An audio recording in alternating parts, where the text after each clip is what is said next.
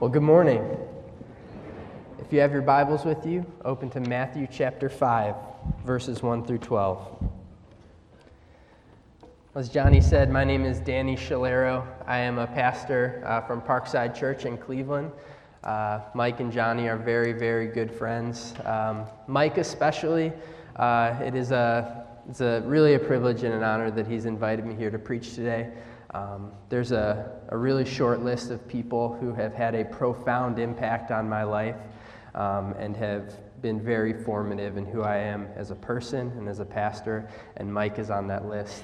Um, even as I think about preaching the Bible, uh, I still hear Mike's voice in my head as I'm reading the Bible and thinking through uh, how to proclaim God's truth to people.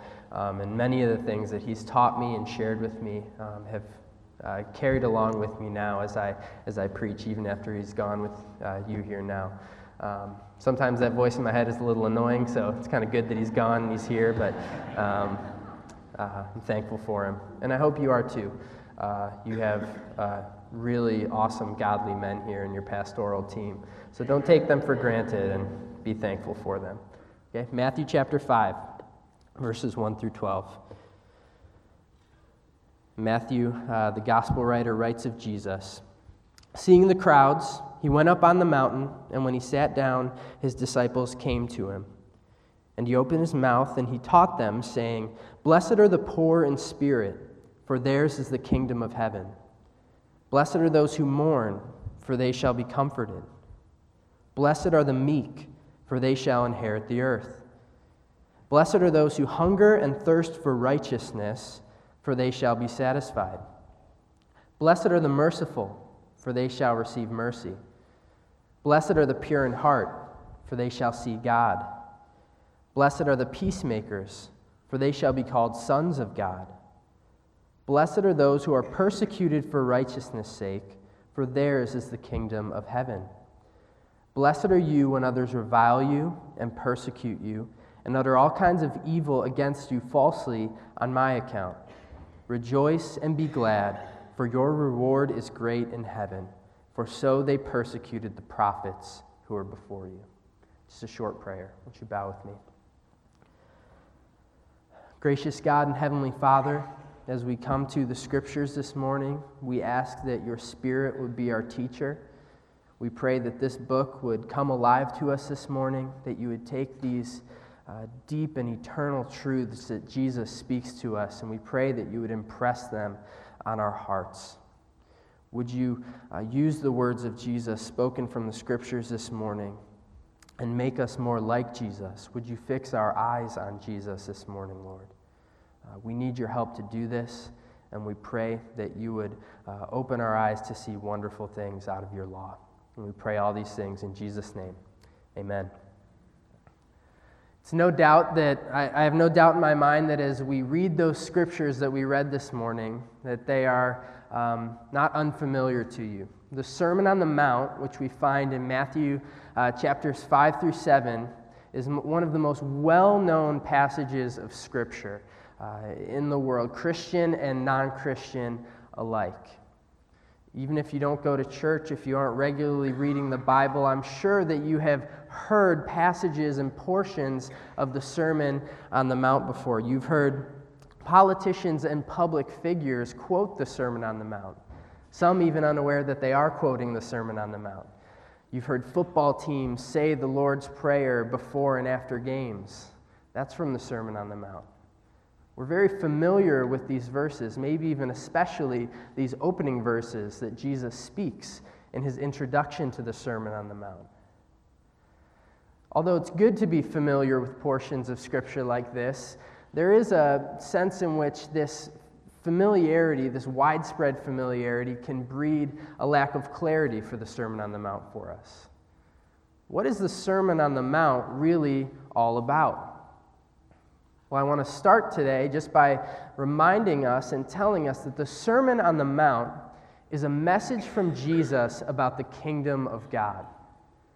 The Sermon on the Mount is a message about the kingdom of God. If you look back in the last chapter, in chapter 4, uh, right before Jesus speaks these words, you can see in uh, chapter 4, verse 17, what Jesus says. He says, From that time, Jesus began to preach, saying, Repent, for the kingdom of heaven is at hand. And then you can look down a few verses in verse 23 of chapter 4. And you can see this that he went throughout all Galilee, teaching in their synagogues and proclaiming the gospel of the kingdom. And he was healing every disease and every affliction among the people, and his fame spread. So, from beginning to end, it is crucial to understand that Jesus' ministry was about the gospel of the kingdom. Jesus is all about telling about telling people about the kingdom of God. And Jesus himself, who is the king of the kingdom of God, in the Sermon on the Mount, opens his mouth and speaks an introduction and an invitation into the kingdom of God. The Sermon on the Mount is the first time that we see Jesus teaching in this detailed way. And we see that as he teaches, he is essentially acting as a royal tour guide of the kingdom for those who hear his words. The Sermon on the Mount is all about what it is like to belong to the kingdom and to serve King Jesus.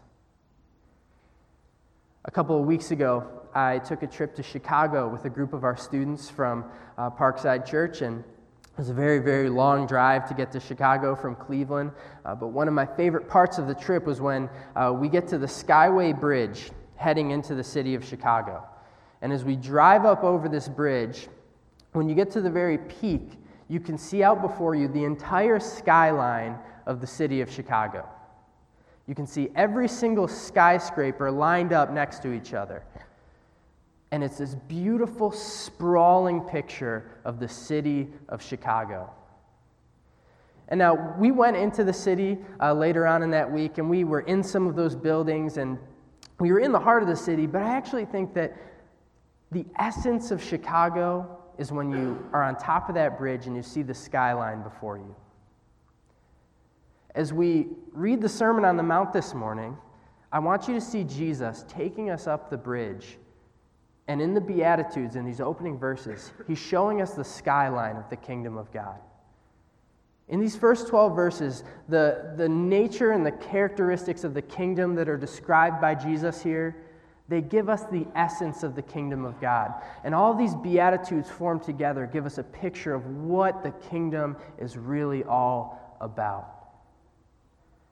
And the essence of the kingdom is this. If you're taking notes, if you want to get our one big idea for this morning, it's this. For those who belong to the kingdom of God, we live the blessed life now because we look forward to the best life to come. For those who belong to the kingdom, we live the blessed life now because we look forward to the best life to come. There are really two aspects of the kingdom that are represented in the Beatitudes and that are represented in that big idea, that statement. The present reality of what it looks like to belong to the kingdom and to serve King Jesus, and the future reality that is not yet realized, that we haven't yet experienced of what it means to follow Jesus. And so those two, those two ideas, those two points will be our two points that will guide our time this morning. So point number one will be the blessed life now, and point number two will be the best life to come. Now, two caveats for us before we begin. Uh, each of these Beatitudes, each verse is worthy of a sermon on its own. And I completely recognize that. But as we look at it this morning, I want us to see the big picture of what all the Beatitudes together represent in the kingdom. So you might have a, a, burning desire to come up to me afterwards and say, You didn't talk enough about what it means to be poor in spirit. You didn't say everything there was to say. I'm going to agree with you right off the bat here and now. But we're going to get the big picture this morning. Secondly, and I actually think what is more important, is to understand that the Beatitudes are descriptive of what it means to belong to the kingdom and not prescriptive for what we need to do to get into the kingdom. There's a very dangerous way to read these verses and think that the characteristics that Jesus is presenting here are somehow prerequisites or requirements to belong to the kingdom. That's not at all what Jesus is saying here. The Beatitudes are a picture of what it looks like to belong to the kingdom only as a result of those who have repented of sin and trusted in Jesus in faith alone. And the Beatitudes then describe what then does that life look like? The blessed life now, because we look forward to the best life to come. Let's begin in point number one. As we look at the Beatitudes, I, I, want you to look at each of these verses that say, Blessed are, blessed are, blessed are, and see that the first half of every sentence represent what we'll be looking at the present reality of the kingdom. So we'll see, Blessed are the poor in spirit, blessed are those who mourn. What is represented in each of those Beatitudes is the present reality of the kingdom. The reality of the kingdom of God that is experienced here and now by those who trust in and follow Jesus. Because Jesus is the king, and because he has entered into this world and his ministry is here and now and he has arrived, the kingdom has arrived. Because Jesus is king, the kingdom is here. And the blessedness and the accompanying characteristics that Jesus is presenting here describe what it means to be a Christian now. You'll see that the one word that ties all of those Beatitudes together is the word blessed. Jesus uses this word over and over and over again. It's really important for us to understand what it means when Jesus says that those who belong to the kingdom are blessed. And I actually think that that word could be easily misunderstood if we begin to project our own ideas uh, uh, into this, this part of the Bible and about what blessedness really is. If you've ever read other translations of the Bible, maybe you'll remember that sometimes this is translated as happy instead of blessed. But what we need to understand is that we could quickly understand happiness as kind of this superficial, emotional, fleeting state uh, that is temporary, a temporary happiness. And although that, that is an, an aspect of what Jesus is presenting here, he's, he's offering something far, far greater than that. And even the word blessed that is used in the ESV, that I think you guys read the ESV here, uh, we could easily misunderstand that as maybe these isolated instances of favor from God, maybe a list of blessings that we have in our mind. And although that's part of what Jesus is presenting, that doesn't give us the whole picture. I think a part of the Bible that can help us to understand what Jesus means when he said that, says that the person who belongs to the kingdom is blessed is if you look at the picture in Psalm 1 that the writer gives to us. The, the Psalm 1 gives this picture of a man who is blessed, and he's like a plant that is planted by streams of water. And Psalm 1 says that his, his leaf is flourishing and his, his leaf doesn't wither and he doesn't perish. It's this picture of flourishing and, and prosperity. Jonathan Pennington, who's a New Testament scholar, describes this blessedness as a way of being in the world that results in human flourishing. So, Jesus, in saying that this person is blessed, he's saying this person who belongs to the kingdom is essentially flourishing. Now, if we understand the Beatitudes in those terms and we really take to heart what Jesus is saying here, we'll begin to feel the gravity of what the Beatitudes are actually introducing. We'll begin to feel the gravity of what Jesus is actually inviting us into as he speaks these Beatitudes. Because I don't care who you are or what you believe, whether you go to church or not, everybody aims their life at human flourishing. Everybody, in the way that you live, the goals that you have, and the way that you shape your life, you're aimed at this idea of flourishing and happiness and satisfaction. Even as I drove in from Ohio, I, I, passed up the Pennsylvania sign, and what does that sign say? It says, Pursue your happiness. This is how we live our lives, is pursuing this deep happiness, this flourishing, this satisfaction. Maybe for some of us here, your idea of human flourishing is the American dream. And you say, if I can have a house with a white picket fence and two and a half kids, and a golden retriever and get a boat that I can take to the lake on the weekends, then I'm flourishing. I've made it. I've succeeded. Some of you here say, oh, no, I'm, I'm far, far deeper than that. You say, I, I take the Hamlet route and I say, to thine own self be true. If I can be true to myself, self realization, that's human flourishing. If I can find out who I really am and find out my truth and live my truth in this world, then that's flourishing. Maybe some of us are even more virtuous than that. And we say, I take the Gandhi route. Say, be the change you wish to see in the world. If I can make this world a better place, then I'm truly, truly flourishing. You can run down the list and see all the different ways that people try to find happiness and satisfaction and purpose and flourishing in this world. We all have an idea of what it looks like to live well and to flourish. What is Jesus' idea of prosperity and flourishing? Let's look, let's look at the list. Run down these verses with me. Verse 3, poor. Verse 4, sad. Verse 5, meek. Verse 6, hungry and thirsty. Verse 7, merciful. Verse 8, pure in heart. Verse 9, peacemakers verses 10 and 11 persecuted, reviled, and wronged. Blessedness is flourishing according to Jesus.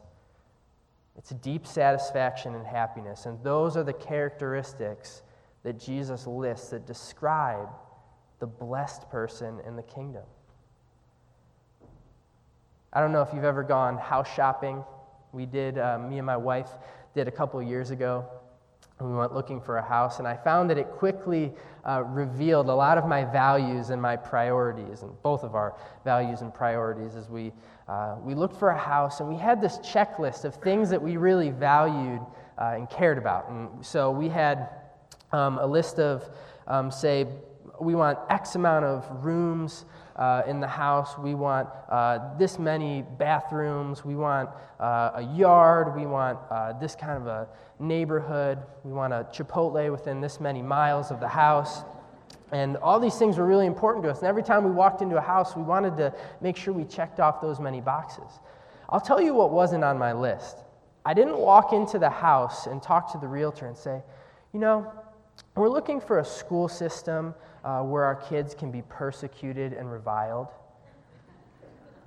I didn't look out on the back deck and say, Babe, I could really see us mourning back here.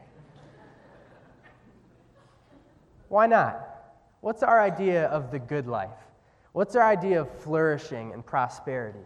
It's being comfortable, it's having our needs met, it's wanting for nothing, it's being satisfied it's power and control. Look at these Beatitudes and really think about what Jesus is saying is flourishing and prosperity and satisfaction in this life. The life of blessedness that Jesus is introducing here is not characterized by power. It is characterized by a fundamental weakness, meekness mercifulness, peacemaking. It's not characterized by comfort, but by persecution and mourning. It's not characterized by satisfaction, but by a deep longing and spiritual poverty, poor in spirit, hungry and thirsty for righteousness. You see, Jesus is confronting this age old question of how can I be happy in this world? How could I live my best life in this world? And Jesus, at the very beginning of the Sermon on the Mount, says, I have the answer. It's by willingly entering into a life of humility and suffering, lowliness, and want. I wonder if you hear that this morning. You say, That is crazy. That is the exact opposite of everything I've ever grown up learning to believe about how the world works. Everything that music and movies and TV tell me about how to live the best life that I can while I'm here, it's the exact opposite of that. Do you see here how incredibly upside down it is what Jesus is saying? He's taking the value system of the world that we live in and completely flipping it on its head. You hear these words, you say, This is crazy. Just even think about taking any of these Beatitudes and actually thinking for a moment, what would it look like to live this way? Take, for instance, blessed are the meek. To be meek is to absorb criticism or wrongdoing that has been inflicted on us and doing nothing in return. John Piper paraphrases this verse and says, Blessed are the punching bags. It's to absorb criticism and wrongdoing. And maybe some of us here today hear those words today and say, Oh, blessed are the meek. That, that sounds really good. Until you get cut off in traffic on the way home from church today, and in the moment that you get cut off, everything's bubbling up inside of you. I can freeze time, and I can ask you in that moment, Say, what would make you happy right now? What would make you feel blessed? To be meek and to absorb this criticism and Ron. No, all of us would, if we're honest with ourselves, we say it is to, it is to punch back, it is to return evil for evil. It's the exact opposite of everything that Jesus is saying here. And you can run down this list, and I think that we'll find that everything that Jesus presents as the blessed, good life here is completely counterintuitive to everything that we naturally are as human beings. Jesus is flipping things upside down. And I wonder if you read this, you say, who would ever live this way? Say, Jesus, this is the first time you're going to talk about the kingdom to these crowds and to your disciples, and this is your sales pitch? a life of poverty and meekness and lowliness and suffering? You're thinking of ways to invite your friends to church on Sunday, and you realize that this is what Jesus starts with? Why would anyone ever live this way? Point number two in the kingdom, we look forward to the best life to come. And it is only in light of the future reality of God's kingdom that we can understand our present circumstances and this life here and now. The blessed life now, and point to the best life to come. Look with me again at these verses and see that for every beatitude, every verse, Jesus provides the basis for living this way, the basis for being in the world this way. He doesn't just say, Blessed are the poor in spirit because I said so. He says, Blessed are the poor in spirit, because yours is the kingdom of heaven. He says, Blessed are you who mourn now, because you will be comforted. Blessed are you who are meek, because you will inherit the earth. The honest truth is that the life now that Jesus describes for those who belong to the kingdom is a life of suffering at the most fundamental, basic level, those things that are described by Jesus are lowliness, humility, and suffering. But in the Beatitudes, Jesus points beyond those circumstances, beyond those characteristics, and points to a future in the kingdom where all of that suffering is actually permanently reversed. Here in the Beatitudes is the great tension of the Christian life. Jesus is king, and he's arrived on the scene. And he's crowned as king, and we, and we follow him, and we serve him, and we worship him. And so, in that sense, the kingdom is here. And Jesus has died for us on the cross and conquered death on the, uh, as he's risen from the grave. And there are so many realities that we do experience here and now as Christians, 2018, in this moment. But the promises of God have not yet all been completely realized yet.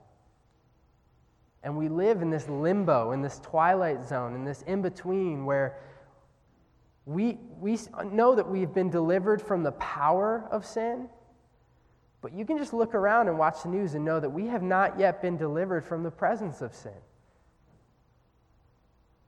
And the Beatitudes tell, tell us, speaks to this tension and say, this is how you live in this present evil age. This is how you live as you experience the benefits of being united with Jesus and being justified by Him, being sanctified, and as you look forward to that day when you one day will be glorified. You see, Jesus in the Beatitudes is giving us a lens through which to view our lives here in this broken, sinful world. And it's only if we belong to the kingdom and we have that lens to see our present circumstances that we can rightly understand our life here and now on this earth. And when we understand the present reality of the blessed life now, looking forward to the best life to come, we'll be able to say what Paul says that our present suffering is a light and momentary affliction that actually prepares us for a future weight of glory. I've been watching this show on History Channel called Alone with my wife. It is uh, a show where a helicopter takes 10 survivalists and flies them up to Vancouver Island in Canada, the wilderness in the middle of nowhere, and drops them off all in 10 separate locations. They're given 10 items approved by the show uh, that they can bring with them to survive, like a pocket knife and a little stick for making sparks and all that stuff. And they're, they're set off in the wilderness, and, and they're told, whoever lasts the longest wins $500,000. Now, the, the, the twist to this is that they are all also given a satellite phone that they can use, and at any moment, if they want to give up and they want to tap out, they can dial up that satellite phone, and the helicopter or the boat will come pick them up, and within a matter of hours, they can be at home eating a cheeseburger and drinking a Diet Coke, and all of their, their misery will be gone.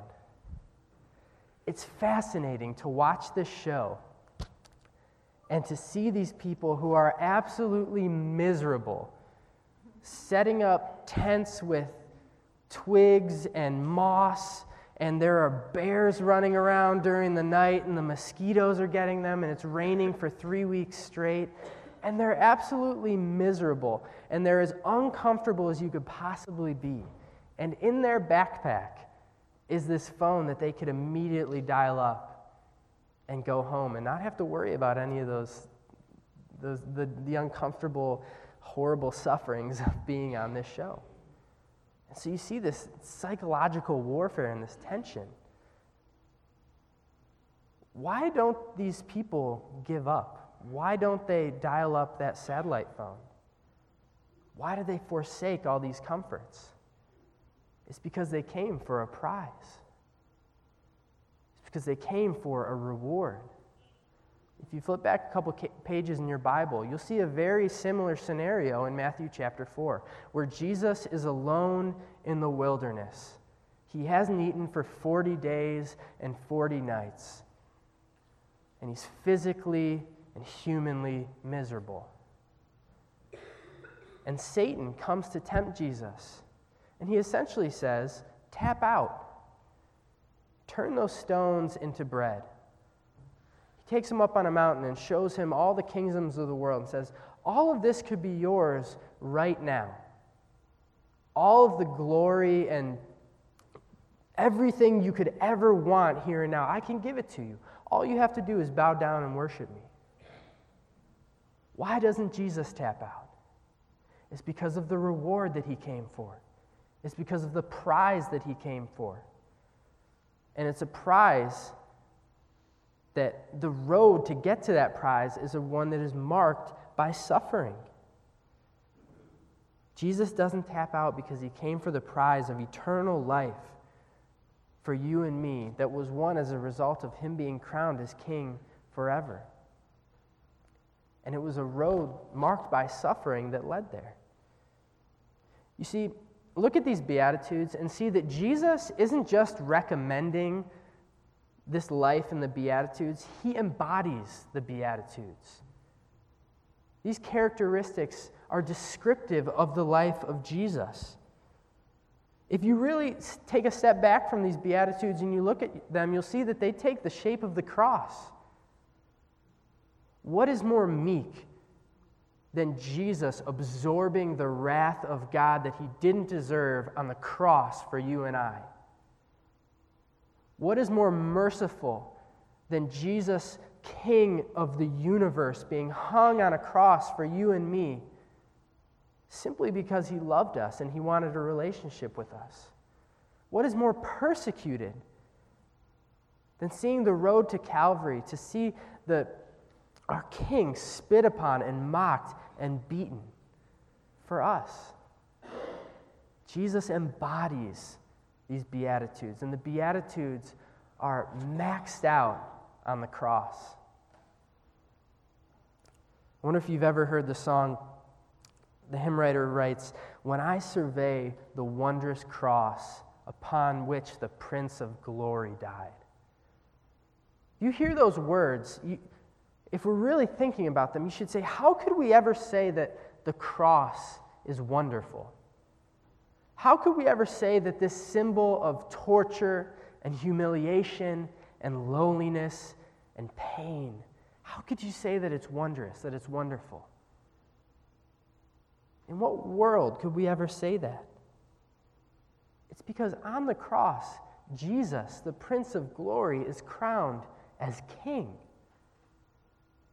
And it's as a result of the cross and that necessary suffering that we've been rewarded eternal life and a reversal of all the lowliness and brokenness and lowliness of this life that we live here on this earth. On the cross, death and sin are defeated once and for all. And because of the cross, nothing can ever separate us from the love of God. And that's why Jesus emptied himself. That's why Jesus left his heavenly throne above where everything was fine without us. But he takes the form of a servant. And he becomes a man of sorrows and suffers for us. Why? Because he liked suffering? Because he liked being hungry? Because he liked being humiliated and lowly? No, because it was the necessary pathway to glory. And the greatest imaginable suffering and loneliness and humiliation that we could ever imagine led to the most immense glory and reward that we could ever conceive of. That's the gospel. That's the message of the cross. And that is why the cross is wonderful. The cross is blessed because of what it won for us. Let me ask you the question again Why would anyone ever live this way? How could anybody ever say that these characteristics make up the blessed and the flourishing life? Some of you here still don't have the answer to that question. Because you look around at your life and your circumstances and you say, blessedness is nowhere to be found. I feel as though the curse of God is on my life. Well, brothers and sisters, I want to tell you that in your life and in your circumstances and in this world, there is no blessedness to be found. Thomas Watson writes True blessedness is far too noble and delicate a plant to dwell in nature's soil in Luke chapter 6, in the gospel writer Luke's account of this sermon, he writes about those who try to find their best life here on this earth and try to hoard up everything that they can while they're here so that they can live their best life now. And he says these things of those people. He says, Woe to the rich, for you have received your consolation. He says, Woe to you who laugh now, for you shall mourn and weep. Woe to you when all people speak well of you, for so their fathers did to the false prophets. If you aim true blessedness at this life here and now in this moment, you will find that you will come up empty. There is no true blessedness in the American dream. There is no true blessedness in self realization. There is no true blessedness in making this world a better place while you're here. We live in a world that is broken and cursed by sin. But if we look beyond this life and we know that beyond this, this, this temporary moment that we live here in this world, that there is an eternal and a glorious reward waiting for those who belong to the kingdom of God. We can have that hope and that guarantee that those who belong to Jesus will experience that hope and will know the glory of receiving that reward.